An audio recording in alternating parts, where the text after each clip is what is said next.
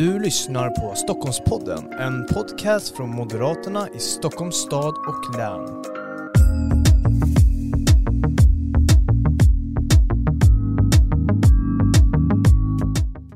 Varmt välkomna till en av Stockholmspodden. Det här är då specialavsnitten där vi intervjuar våra KSO-kandidater i alla våra kommuner här i Stockholmsregionen. Och idag så ska vi till Lidingö, till Daniel Källenfors, kommunstyrelsens ordförande på Lidingö idag. Varmt välkommen hit. Tack så mycket. Och eh, vi ska prata en hel del idag om det stundande valet här den 11 september. Vi ska också prata lite om mandatperioden som har varit. Men innan vi gör allt det roliga så ska vi såklart prata om någonting roligare. Det är så att du ska få berätta för Lidingöborna vem du är. För alla kanske inte vet, även fast du har varit KSO här i fyra år. Ja, jag heter Daniel Källenfors, jag är kommunstyrelsens ordförande sedan den här mandatperioden. Eh, min bakgrund är egentligen från näringslivet. Jag har jobbat länge inom bank och finans och som eh, CFO för några bolag. Eh, och, eh, men för några år sedan så kände jag att jag satt där hemma och knöt handen i fickan och var allt mer upprörd över politiken i Sverige men även hur saker och ting utvecklades på Lidingö. Eh, Så då tyckte jag det var dags att resa mig i soffan och eh, ta ansvar och, eh, och eh, ta tag i saker på Lidingö helt enkelt. Mm. Ja men precis så. Och om vi, du ska tänka tillbaka, vad var det som engagerade dig så mycket att gå in i politiken? Ja, till att börja med, jag var ungdomspolitiker en gång i tiden så jag satt var aktiv i MUF och allt sånt där som man är när man är ung.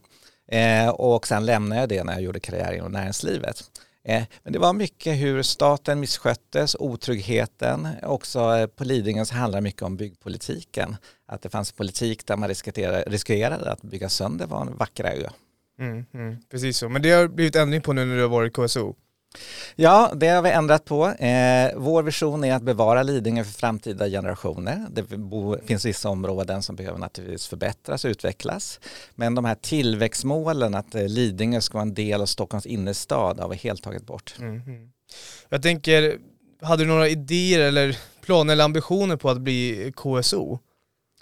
Nej, det hade jag faktiskt inte, utan min ambition var att påverka politiken på Lidingö. Eh, och sedan var det olika diskussioner så jag hamnade då som KSO. Mm. Och eh, det här med att styra kommun, det är ju inte det lättaste uppdraget eh, som finns. Det är ju otroligt tufft uppdrag, det är otroligt många beslut. Men nu har du då styrt Lidingö kommun här i, i fyra år. Om du skulle vilja sätta dig in i rollen som, som KSO eh, framåt också, vad är de här viktiga egenskaperna som man, som man måste ha eh, om man ska bli KSO? Jag tror man måste vara väldigt målmedveten. Eh, jag tror man behöver egentligen en god erfarenhet av styra organisationer. Just det här, KSO är ju som var arbetande styrelseordförande för väldigt komplex, ett komplext företag. Eh, men också någonting som tillkommer jämfört med min tidigare erfarenhet är det här att förhandlingar, eh, prata med medborgarna, hitta rätt lösningar för Lidingö. För det, det här är ju långt mer komplex verksamhet än ett företag. Vad har du lärt dig under din period som KSO de här fyra åren? Lärdom och erfarenheter, om du skulle vilja lyfta någonting? Ja, men jag har lärt mig otroligt mycket. Det här är ju naturligtvis en helt ny roll för mig. Då.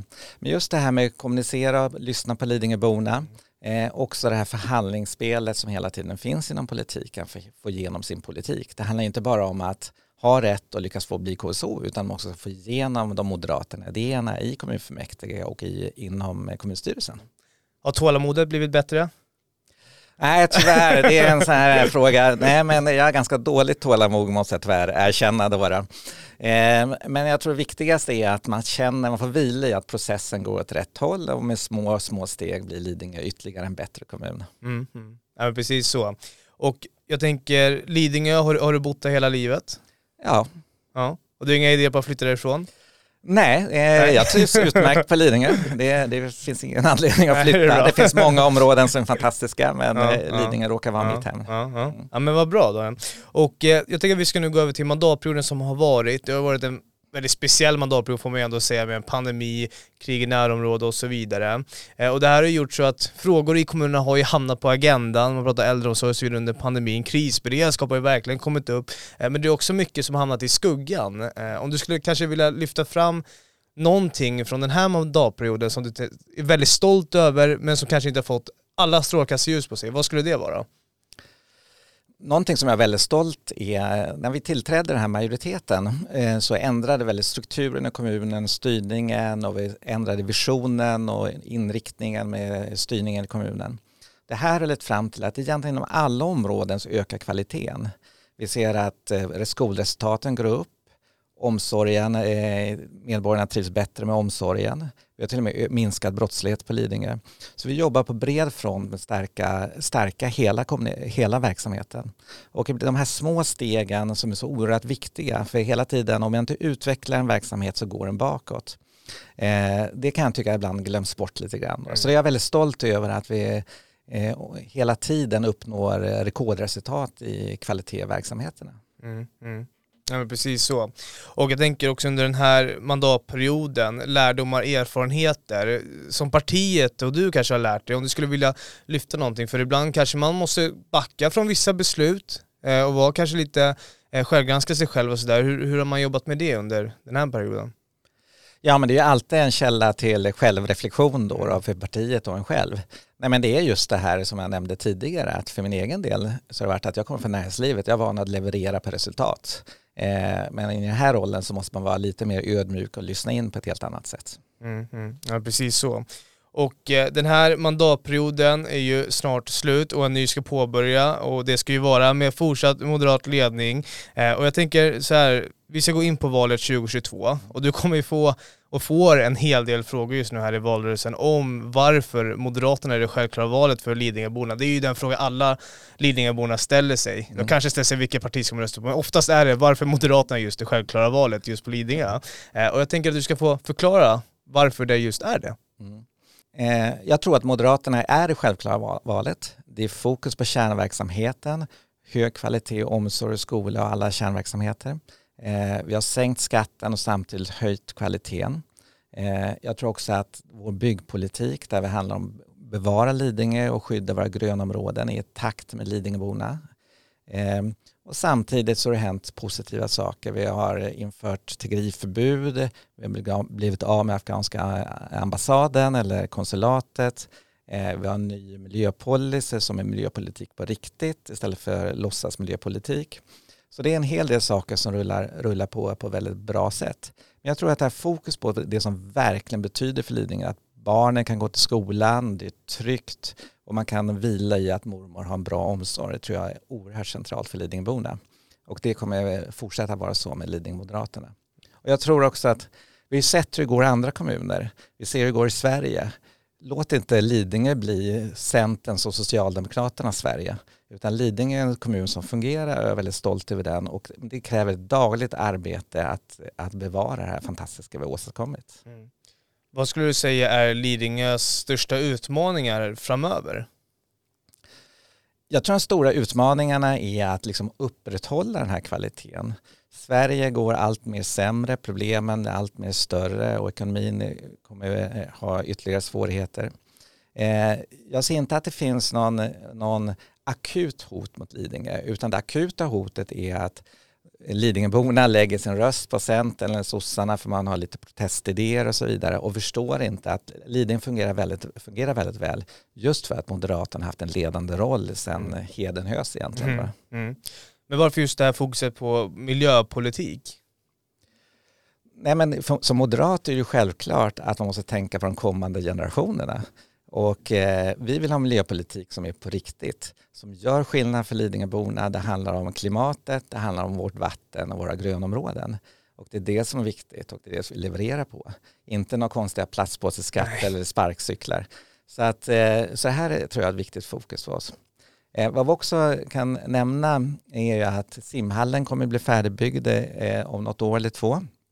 Eh, och vi har byggt, satsat ganska mycket på idrottsanläggningar den här mandatperioden för att arbeta av en anläggningsskuld. Lidingöborna älskar idrott och eh, tyvärr har kommunen legat lite efter med investeringarna men nu börjar vi komma i eh, takt med det också. Mm. Så det, det har hänt mycket på den sidan på Lidingö mm. som jag ser fram emot att Eh, uppskatta nästa mandatperiod. Mm, mm. Ja men precis så. Och jag tänker också det här, det finns ju, när man är KSO, det spelar ingen roll vilka som sitter i regeringen, men man är ju fort, sätter ju fortfarande kommunens intressen främst, det är ju det man ska göra. Även om det är en socialdemokratisk regering eller en, en borgerlig regering. Eh, och jag tänker de här, det finns ju stora frågor också som är på det nationella planet som spelar stor roll för Lidingö. Eh, vilka skulle det vara? Kanske mest uppenbara för oss som på Lidingö är skatteutjämningssystemet. Lidingöborna betalar 700 miljoner till Malmö och andra misslyckande kommuner som missköter sig. Eh, varför Lidingöborna ska straffas bara för att vi har ordning och reda på, i vår kommun och Lidingöborna arbetar hårt är, är orimligt. Så här är naturligtvis en väldigt viktig nationell fråga för oss. Då. Eh, tryggheten är viktigt. Vi vill ha kameror på Lidingö men det får vi inte. Eh, vi vill ha fler poliser på Lidingö men regeringen har underinvesterat i polisen. Eh, och eh, anvisningslagen är också en viktig sak. Vi måste säkerställa att det kommunala självstyret respekteras. Mm, mm. Och det gör det inte idag? Nej, det gör det inte. Nej, precis så. och jag tänker också det här med i valtider så handlar ju det om att vinna väljarnas förtroende och tillit. Det är ju det val går ut på och det är så val vinns. Eh, jag tänker om du skulle få berätta hur du ska jobba för att vinna just väljarnas förtroende och tillit på, på Lidingö. Eh, hur ska du jobba med det? Nej, men det viktigaste är att ha en bra dialog med Lidingöborna. Eh, men jag tror också det är viktigt att vi pratar om att, eh, hur viktigt det är med kärnverksamheterna och faktiskt berättar om allt bra som har hänt på Lidingö och det är inte av en slump. Att vi har Sveriges näst bästa meritvärden, trygghet och så vidare. Det är ingenting som bara händer utan det är faktiskt ett dagligt arbete som sker i stadshuset på många sätt. Eh, och samtidigt då förstås att eh, eh, vi vill bevara Lidingös grönområden och bevara Lidingö som en trygg och bra kommun. Mm, mm. Och det här, vi vet ju att i många kommuner, framförallt på nationell nivå, så hamnar ju ofta sakfrågorna i skuggan av exempelvis politiskt spel och så vidare. Men just här på Lidingö, hur ska du se till nu att sakfrågorna hamnar i fokus och att det inte svävar iväg och handlar om massa andra saker utan det är sakfrågorna, det är problemet som är i fokus och lösningen också som Moderaterna levererar inför det här valet? Eh, men jag tror det är väldigt viktigt att eh, helt enkelt prata om sakfrågorna, prata om saker och hur det är. Eh, men jag tror också det är väldigt viktigt att Lidingö har haft moderatstyre väldigt länge och folk är väldigt trygga med det. Och jag tror också väldigt viktigt att man inte slösar bort sin röst på lokala partier eh, och lokala frågeställningar utan att man verkligen tänker på vad som är viktigt. Är det skolan och omsorgen och att vi har fungerande infrastruktur och effektiv kommun? Att det är det som är viktigt och verkligen tänka långsiktigt kring mm. de här frågorna. Mm. mm. Att man ska se helheten som väljare? Ja, men jag tror det. Mm. Eh, det finns ofta en bild, kanske man är egentligen moderat, men i år är jag missnöjd för att bullbanan är lite för kort. Nu röstar jag på oppositionen. Och eh, jag tror det beteendet är väldigt farligt för Lidingö. Utan, som, eh, utan det är tack vare den ledning vi har nu som vi har ordning och reda på Lidingö. Mm. Skulle du säga att det är, finns en risk att man exempelvis tar sådana här grundpelare som ordning och reda, ekonomi, en fungerande skola och så vidare för givet? Ja, det gör det ju absolut. Eh, och det ser vi hela tiden. Det ser jag varenda debatt i kommunfullmäktige. Det finns liksom inga kostnader som är för, eh, för stora för att satsa på någonting man tycker är trevligt. Men det gäller att det finns en ledning som faktiskt håller ihop eh, Lidingö som helhet och tänker på framtiden. Mm, mm. ja men precis så. Och om vi ska måla upp kontrasterna nu här mellan oppositionen och Moderaterna. Eh, vad, vad skulle vara de största kontrasterna nu inför det här valet? Eh, naturligtvis ekonomin. Eh, vi tycker det är viktigt att Lidingöborna får eh, ha bra ekonomi. Vi har sänkt skatten motsvarande 5 400 kronor för en familj den här mandatperioden. Eh, så det är väldigt viktigt att man respekterar att det här är skattepengar vi, vi arbetar med. Eh, det andra är många av stor del av oppositionen vill bygga billiga hyresrätter. Vi vill inte bygga Tensta på Lidingö utan Tensta ska vara Tensta, eller helst inte kanske. Men eh, Lidingö ska vara tryggt och bra och eh, försiktigt utvecklas med den, de förutsättningarna vi har. Då. Mm. Hur tänker du kring det där med bostadsbyggande? För det är ju alltid en väldigt lokal fråga som bubblar upp och att man bygger bort natur och så vidare och så hyresrätt och sådär. Men, men hur tänker du kring den frågan inför valet? För det är en väldigt högst lokal eh, fråga oftast. Ja, jag tänker att eh, Lidingö är väldigt bra som det är. Eh, vi är Sveriges femte mest tätbefolkade kommun. Mm. Eh, vi har tagit ett stort ansvar genom årtionden i, för regionen. Så, att, så för mig handlar det om att vi har en del områden som Högsäter och Rudboda som behöver snyggas till och fräschas upp. Det kan bli något hus till. Men det handlar om att förbättra Lidingö. Det är inte en plan av att förtäta eller göra någonting storskaligt på Lidingö som oppositionen vill. Mm, mm. Ja, precis så. Och eh, om vi ska kolla efter mandatperioden också, efter det här valet, det är moderat ledning, du är KSO, du fortsätter att utveckla Lidingö och vi vet ju att politik tar tid, vi pratade tidigare om tålamod. Ja. Eh, och det, tålamod är ju verkligen A och O i politiken. Politik tar ju tid i, i Sverige. Men om vi ska kolla framåt då, då kanske 20 år. Vad är din vision med Lidingö? Vad vill du att Lidingö ska vara då? Jag vill att Lidingö ska vara tryggt, det ska vara grönt. Men jag, jag tänker mig att Lidingö ska vara ett väl fungerande samhälle.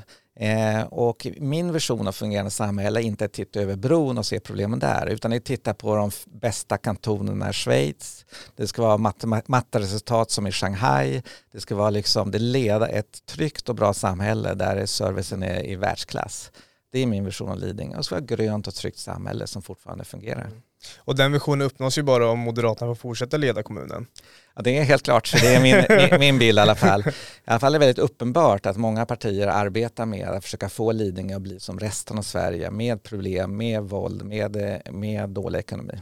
Mm, mm. Ja precis så. Och jag tänker att vi alldeles snart ska ta och avrunda det här samtalet, men innan vi gör det så ska jag måla upp ett lite scenario här. Det är så att jag står i vallokalerna och jag är väljare på Lidingö, Lidingöbo, och eh, jag har inte riktigt valt vad jag ska rösta på än. Det skiftar från Moderaterna till oppositionen och så vidare. Eh, och när jag står där och ska välja, då dyker du upp du springer in i vallokalen. Det får du inte göra i verkligheten sen på valdagen i september, så du vet det. Eh, men då dyker du upp där och då får du en minut att säga någonting avgörande till mig som kanske då avgör vilken, vilken parti jag lägger min röst på. Vad skulle det vara? Eh, Lidingös eh, service ska ha högsta kvaliteten. Eh, det ska vara en effektiv kommun med låg skatt.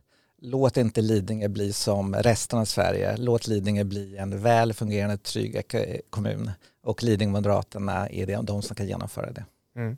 Då väljer jag nu en moderat valsedel, det lyckades övertyga mig, för det är precis det jag vill ha. Stort tack Daniel Kjellfors för att du kom till Stockholmspodden. Mm, tack.